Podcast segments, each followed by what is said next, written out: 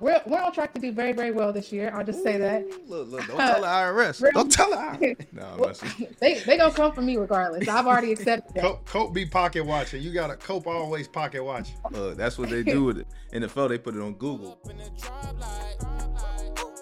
I didn't mix my with Fago. Stack my money up like Legos. Bet me when I say so. Pull up in the spotlight. What's up, everybody? It's your boy Brandon Copeland, aka Professor Cope, and as always, I'm with my dog Ross Mack. How you living, baby? Yes, sir, ski man. Everybody, hope everybody having a great new year. Let's get it. Ooh, let's get it. Let's get it. So we have the pleasure today first and foremost, I'm always inspired by people. Ross knows. Ross think I get too emotional. You know, he just, you know, he's too tough. Chicago dudes. You know what I'm saying? he think I get too emotional, but I love seeing people go and create the lives that they want. Mm-hmm. I love seeing people say, "Hey, you know what? I'm not going to just be a robot. I'm not going to do what they told me to do. I'm going to use my brain and I'm going to put plays together, put the puzzle together, and I'm going to create the life that I want. And so, scrolling through the gram, you know, subject to it, scrolling through the gram, I see this amazing young woman sitting there talking about she's on vacation making four to five figures a month. Oh, hold up, hold up. I gotta, I gotta look into this, right? So mm-hmm. we have the pleasure today of having Annalisa on here. Just Annalisa on all social media elevated assist. We're gonna dive into the details and dive into her life, but first and foremost, Annalisa, we gotta check in with our guest today. How are you doing? How are you feeling? I'm doing amazing. I'm blessed. No complaints over here. No complaints. There we go. There it's we go. It's a beautiful day vac- in Dallas. So I was about to say, is are you on vacation right now? That's the question we need to know. Are you on vacation right now? But it sounds like you in Dallas. That might be home. I mean, base. every day is every day is like a vacation for me. Okay. No more. That's when, that's when you know you're blessed. But I'm, I'm home. I'm not out the country or anything. I'm there home, we go. So. There we go. Well, I want to, you know, I don't want to butcher your introduction. I want to let first let our audience know who you are, but I want to start at the beginning. I don't want to start with elevated assist. I don't want to start with the Instagram. I don't want to start with the followers and the coaching business, right? Like, who is Annalisa, right? Where are you from? What gave you this mindset to see the world for uh, what it could be, for its potential? For sure, for sure. So my name is Annalisa, as mentioned, uh, just Annalisa on all social media platforms. And I'm actually originally from Louisville, Kentucky. Um, I moved to Dallas from Ohio last year. Um, and it's really been up from that. So um, even before before I started my business, um, Elevated Assist within the virtual assistant space, before that, I was always big on having multiple streams of income. I was always big on working harder, I mean, working smarter and not working harder. So, how can I maximize the amount of money I can make with, with being able to work less or even monetize the current skill set that I have? So, kudos to social media. They've led me to some amazing relationships, business opportunities with people that have really taken my business to the next level. So, yeah, I do a little bit of everything, but um, mostly people know, know me for being within the virtual assistant space. Awesome. Awesome, awesome. So now Louisville, Kentucky, in Dallas, and that, like you said, most people know you for the virtual assistant space. I don't want to limit you, right? Like, you know, Ross sure. over here, he's the type of guy. He used to tell me just shut up and tackle. Like, and I was trying to do different things off the field. He was just trying to limit your boy, you know. But I don't want to limit you. But can you talk about what your nine to five is, right? I don't know if you want to get into it, right? But like what it is, and then what made you say, all right, like I need, I'm going to find something else. For sure. So my background, my master's degree is in healthcare administration. So I always knew I want to work in healthcare. Um, healthcare business made the most most sense to me. Business just made more sense to me. Um, originally, I went to school to go pre med, but I just did not understand being in school that long and not really making any money until my late 30s, early 40s. Like that was just crazy to me. I was just like, yeah, it's not for me. And then I job shadow a couple positions, and I was just like, it's actually kind of boring to me. So I learned more about healthcare administration, and then my first, I guess, a big girl job after grad school, I was making like fifty-two thousand dollars a year. I was like, ain't no way on this salary, like I can do what I want to do. And I always tell people that God didn't create me to live a basic life. So it's I'm gonna always be able to do something. I never want money to be a reason why I can't live the life I want to live. So I've always been big on like multiple streams of income. So I've always had either a nine to five, 40 hour a week job, or I might have a part time retail job that I consider like my fun money. So when I really, when I guess, when I guess entrepreneurship really, really grew on me was really during the pandemic where I just had extra time on my hands. I was working as a healthcare administrator at the time, and then I started investing in real estate. So I had a tenant. So those were my two primary streams of income. Um, and then someone on Instagram reached out to me and said, "Hey, do you do admin work?" And I was just like, when I read that, first of all, we didn't we don't know each other personally. We just knew each other from social media. Um, we had a lot of mutual uh, mutual friends on Instagram, and I was just like, "Oh, this sounds like another stream of income. Like it sounds pretty basic. Let me see what it's about." The thing that I loved is that this person paid me before I did any work for them. Before I was able to show that I can actually do the work, um, they paid me. And then that week I was sending emails, I was posting on their social media account, and I made like a thousand dollars the first month. So I was just like, I was barely working like 10 hours a week. And then I had my nine to five, I had real estate income, and then I had this virtual assistant opportunity. So for after the first month, I was like, I'm about to make this a real business. I'm about to tell other people about my virtual assistant business to see if other entre- entrepreneurs need virtual assistants. So about 60 days after that first month, I had made I was making five thousand dollars a month working with three different clients, clients that I've never met before, all from social media, and that just kind of took my business took my business to the next level, and everything has just grown and blossomed since then. So let's take a step back, right? When we're talking to the audience, you know, I think not a lot of people have a good understanding of what a virtual assistant is. So, how would you explain that to someone who literally knows nothing about it? For sure. So a virtual assistant, I like to describe it to people, is basically similar to maybe a personal assistant, but you're working virtually. Um, you complete admin tasks, secretarial duties, um, day-to-day small tasks, and your clientele and the people that pay you are usually whether it's executives or small business owners. So most of my clientele are small business owners. So I've worked with CPAs. Um, we have people on our team that actually work with athletes. We work with lawyers. We work with business influencers. Pretty much everybody can utilize a virtual assistant, especially if they had a busy schedule and they're looking to delegate small tasks um, throughout the day. So, is it possible to not disclosing a potential a, a client for that matter, but like what would a day to day look like for just make up a type of client, but like what give us an idea of like what what is the type of communication you're you're doing on their behalf, who you talking to, etc. For sure. So in, within the virtual assistant space, you can be working with one client and it still be part-time hours. So your day-to-day could be in conjunction with your nine to five work. So likely you're reaching out to your your one of your clients in the morning, say, "Hey, I'm cl- I'm completing this task for the day. Um, do you need me to take anything off your plate?" Initiating that conversation on a day-to-day basis, completing those tasks. So it's not a lot of interaction as long as you set the tone and the expectation um, in the beginning of what actually needs to be completed. So for me, um, it was a lot of redundant work that I completed for a lot of clients. So there will go there will be days I don't talk to my client at all, but they know that work is being completed. Mm-hmm. So it's something you can do with another business. It's something you can do in conjunction with your nine to five, or you can replace your nine to five income with being a full time virtual assistant and having multiple clients. Yeah, I was gonna say. So, you know, this this conversation, one, I'm I'm I'm just learning. I'm jotting down notes. That's that's all I'm doing up here. So it's gonna go all over the place, and you're gonna have to forgive me for that. But when we talk about healthcare administrative services or healthcare administration, right? I, I, I didn't butcher that, right? Was there any skill set that you gained through that experience that you're able to apply to your VA business, or is it just your natural abilities, gifts, charisma, etc., that allowed you to start your VA business? For sure. So I think I think with any experience that people have from a career standpoint, there's always transferable skills you can transfer into another capacity. Um, for me, and my background again with healthcare administration is really the business side of healthcare. So there's there's definitely transferable skill sets, qualities that I can transfer into my business. And on a day-to-day basis within my nine to five, I work with CFOs all day. That's pretty much what I do. So I'm obviously able to gain some knowledge from them from a financial standpoint. But you don't have to have a master's degree, you don't have to have a bachelor's degree to make four to five figures a month as a virtual assistant.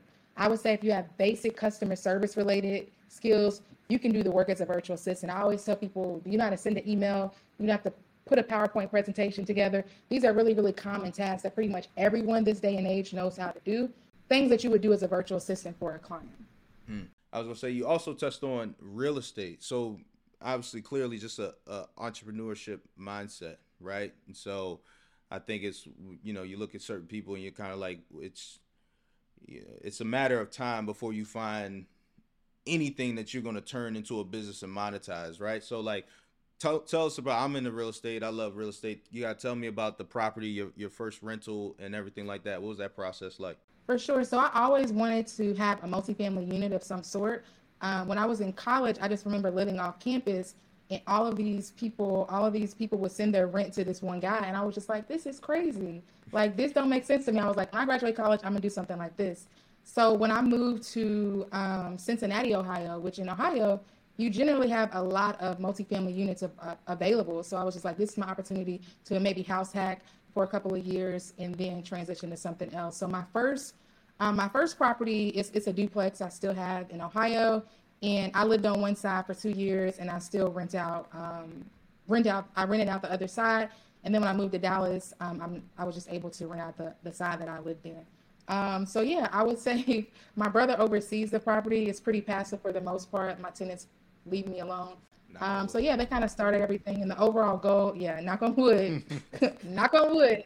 Um, so the yeah, the overall goal is to expand my real estate portfolio when it's appropriately. So, uh, yeah, likely I will likely probably buy in Ohio and Kentucky. I think. Okay, all right. Love it. All right. Midwest, I ain't mad at it. So, question, right? When you were thinking about being a virtual assistant, and when so I love one of the things you were saying is like early on I realized I want to have multiple streams of income, right? Having only mm-hmm. one stream of income is too close to having zero. So if you are looking at a person or talking to a person who has a job, right, a normal nine to five, and you're like, yo, it's easy money. You could start becoming a VA. Explain like the type of time commitment that is going to be, right? Like you, you say sometimes it might be 10 hours a week but like, is that me answering emails and setting up meetings after I get off work, or is the sometimes the task so trivial you could do it while being technically on the clock for your other nine to five? Well, I always, yeah, that's a great question. I always tell people like I get eighty percent of the work when I so right now I oversee the agency. I don't work with clients directly anymore. I have VAs that work under me. But before, when I was just a virtual assistant by myself, I could get eighty percent of the work done on my phone. Mm-hmm. I could be on a remote call from my nine to five and then responding to a quick text with one of my clients, and they're like, "Hey, send some flowers to my mother's house for Mother's Day." I can do that in two seconds. Mm. So it's not a lot of these tasks that need to be completed for these busy entrepreneurs it's just stuff that they don't have time to do or they don't want to do. So they're willing to pay to delegate it to someone else. Mm. Um, a lot of the items are not really, really lengthy. Obviously, it depends on the client, it depends on the industry, it depends on what their workload looks like. But for the most part, I mean, I mean, you can finesse and do things while you're on your nine to five call with your phone because there's a lot of apps compatible on your cell phone. But also, these clients, they pay for, and this is how I teach my students, they pay for certain packages.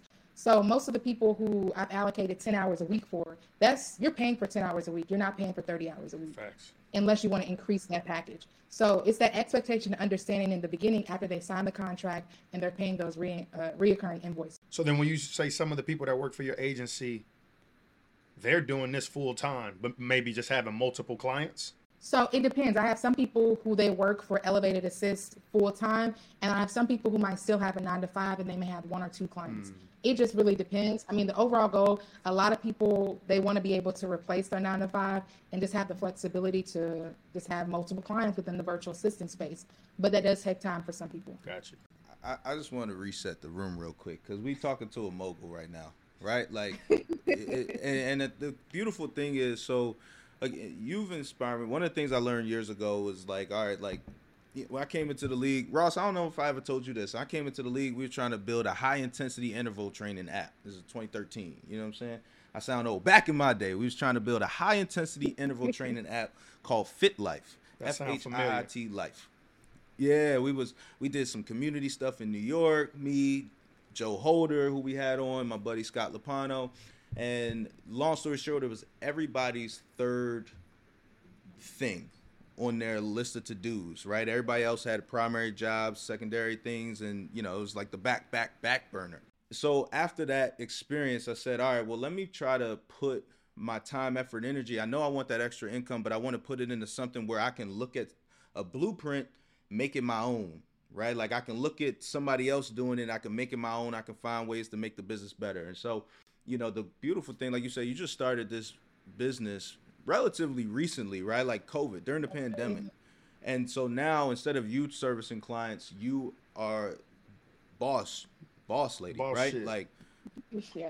so how like how do you view your business like how do you view the trajectory of your business things like that right like this is just a there's only going to be more entrepreneurs there's only going to be more startups right more than ever Absolutely. so like when you think about the potential of your business the growth etc right like how do you how, who are you going in are you talking to other people are you brainstorming is this all you like take me through that a little bit So yeah, so since I've scaled my business, so now I have virtual assistants that uh, work under me. I now have other layers. So I have a director of client services that focuses on the overall engagement for my clients, and I now have an operations manager that focuses focuses on the engagement of the virtual assistants on my team. What makes my virtual assistant business than most other virtual assistant businesses that you come across is that my VAs live in the United States. Most other agencies, most other virtual assistance companies that you'll come across, they'll be in the Philippines. Um, so people that come to me, my clientele, they come to me because they want a virtual assistant that live that lives in the United States, but also they want to work with someone that looks just like them. So the way that we've set ourselves apart within this industry, it just want to only grow and get better as we increase the overall exposure and increase our overall partnerships with people. So at the beginning of the year, I strategized with my operations manager and director of client services. And um, we're, we're on track to do very, very well this year. I'll just say that. look look don't tell the irs Really? don't tell the IRS. no i'm messing Well, they they gonna come for Cope, me Cope be regardless. I've pocket already watching. accepted You got that. Cope always pocket watch. Uh, that's what they do with it. NFL, they put it on Google. Go ahead. Sorry, we didn't mean to interrupt. Yeah. So and just and just be mindful that the the traction that I've made with my virtual assistant has I, we've done no paid marketing.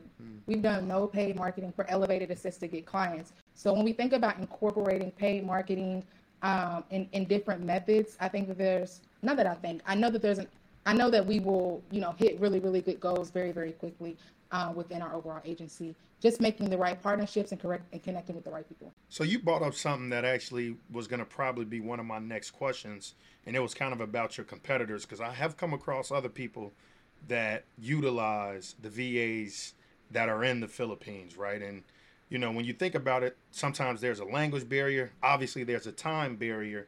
So, what would you say like your clients love about your your service, your offerings? Well, even though some of our clients, most of my clients don't live in Dallas, um, so my clients live a little bit of everywhere. For some reason, they still feel like there's this closeness because we still live in the United States versus having someone in the Philippines. Obviously, in the Philippines, it's going to be a lot cheaper. You can get a VA from seven to ten dollars an hour. I'm gonna let you know right now, we don't work for seven to ten dollars an hour, and there's no and, and no form will we ever be in that in that space. Um, again, we're offering that continuous communication. We don't have to worry about programs or compatible, uh, worrying about the compatibility of certain programs or software. Um, and then also the language barrier. We send a lot of emails. So our clients want to make sure we understand the language, we understand the culture of their audience, and the message is completely clear. Because a lot of the, the a lot of the emails we're sending out, a lot of the content we're creating, a lot of the work we're doing, it drives their business. So they don't want to constantly bring someone in that may not understand their business, understand their language, um, understand their culture, and have to constantly explain explain those things. The entrepreneurs we work with, they are super super busy. So most, not most of, all of the entrepreneurs that that work with Elevated Assist, high six figure earners, high seven figure earners. So they don't they don't have time to be redundant and answer those small questions, which may come across from people who live in a, mm. another country. I love that. So I got a question, right? I'm an entrepreneur, right?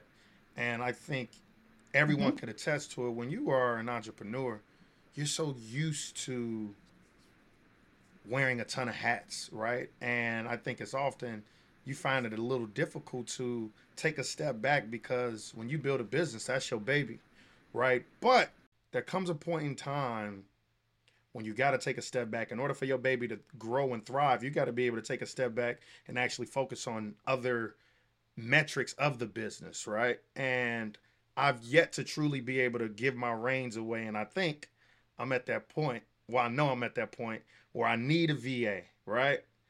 What do you say how do you help how do you coach a person when it comes to first getting that va like okay do we start small? Here are the trivial tasks. Here are the things that we could do to make you more efficient. Like talk an entrepreneur through saying okay why you need this VA, and more importantly, what are the steps of actually giving you know giving away some of that autonomy, some of those uh, tasks that you need someone else to potentially do.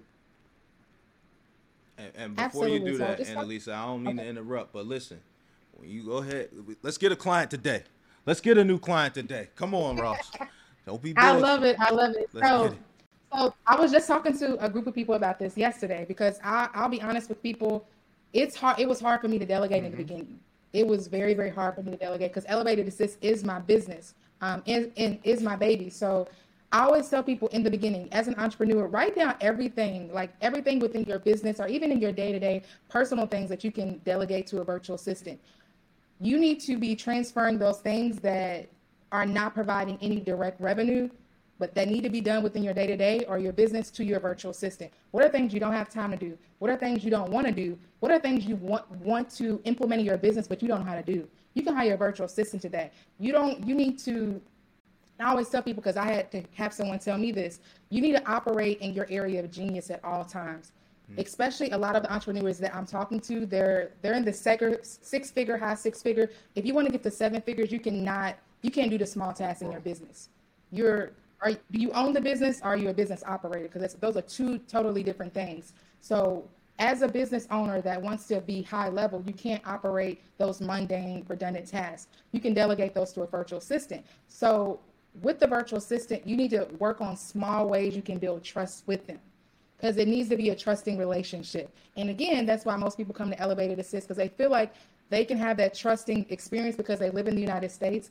It's just people just get weary about um, a virtual assistant that lives in another country and not understanding how their business operates. So we, we create that trust by helping them delegate those small tasks, working to create SOPs within your business. So when you're about to onboard a virtual assistant, you need to write down not only the tasks that need to be completed, but how do you want them to be completed so they can have it done correctly. When I started within my virtual assistant business, I was like, y'all can't read my mind. Y'all don't know how I want stuff to be done. So I had to go back and redo work because I had realized as a leader, I wasn't giving them the right instruction to be successful in completing some of those tasks. So not only do you want to go through the process of eliminating eliminating some of your day-to-day tasks that you don't have time to do, you don't want to do, or you don't know how to do, but also how should some of these things be done within your business? That needs to be documented. That needs to be um, reviewed and given to your virtual assistant so they know how to do things correctly. But give them small tasks and then work them up, work their way up to more complex things within your business so they can prove they can do the small things and they're re- ready for the larger and more complex things within your business. So for me, within my business, um, it took me a while to give people access to like financial information within my business because I wanted to make sure they understood understood the small things. And I also want I don't want to have to hire a new virtual assistant. And I'm talking about my personal virtual assistant, someone that helps us manage my social media, someone that helps manage my emails. I don't want to have to constantly hire that person. That person needs to almost be like a number two for me. So it took me a while to train them and, and for them to learn my business and my overall objective. So again, just to just to review, you have to make that list. You mm-hmm. have to create those SOPs and how they want things to be done. But also you have to communicate and speak to them because they can't read your mind. Mm. So we always ask our clients generally at the beginning of the month, what's the goal for the month? So we can all be on the same page. And how can I help you get there? What's the goal for the week? How can I help you get there? So because we want to make sure we're putting money back in your pocket. And that's generally the process that we go through for our, for our clients. And this is especially for people who've never had a virtual assistant before. So it does take time for us to actually build this relationship and work very closely with them. So the process with the Elevated Assist, people book a call. We learn a little bit more about your business, what the everyday needs would be for the virtual assistant. We take that information back. We create a package, and then we do a secondary call we put some general SOPs together pertaining to your business so that that is prepared for the virtual assistant will pair you to. And then we generally do that in about a 14, 14 day period. So before the virtual assistant starts working with you, they'll have some pretty basic SOPs pertaining to your business before they even get started.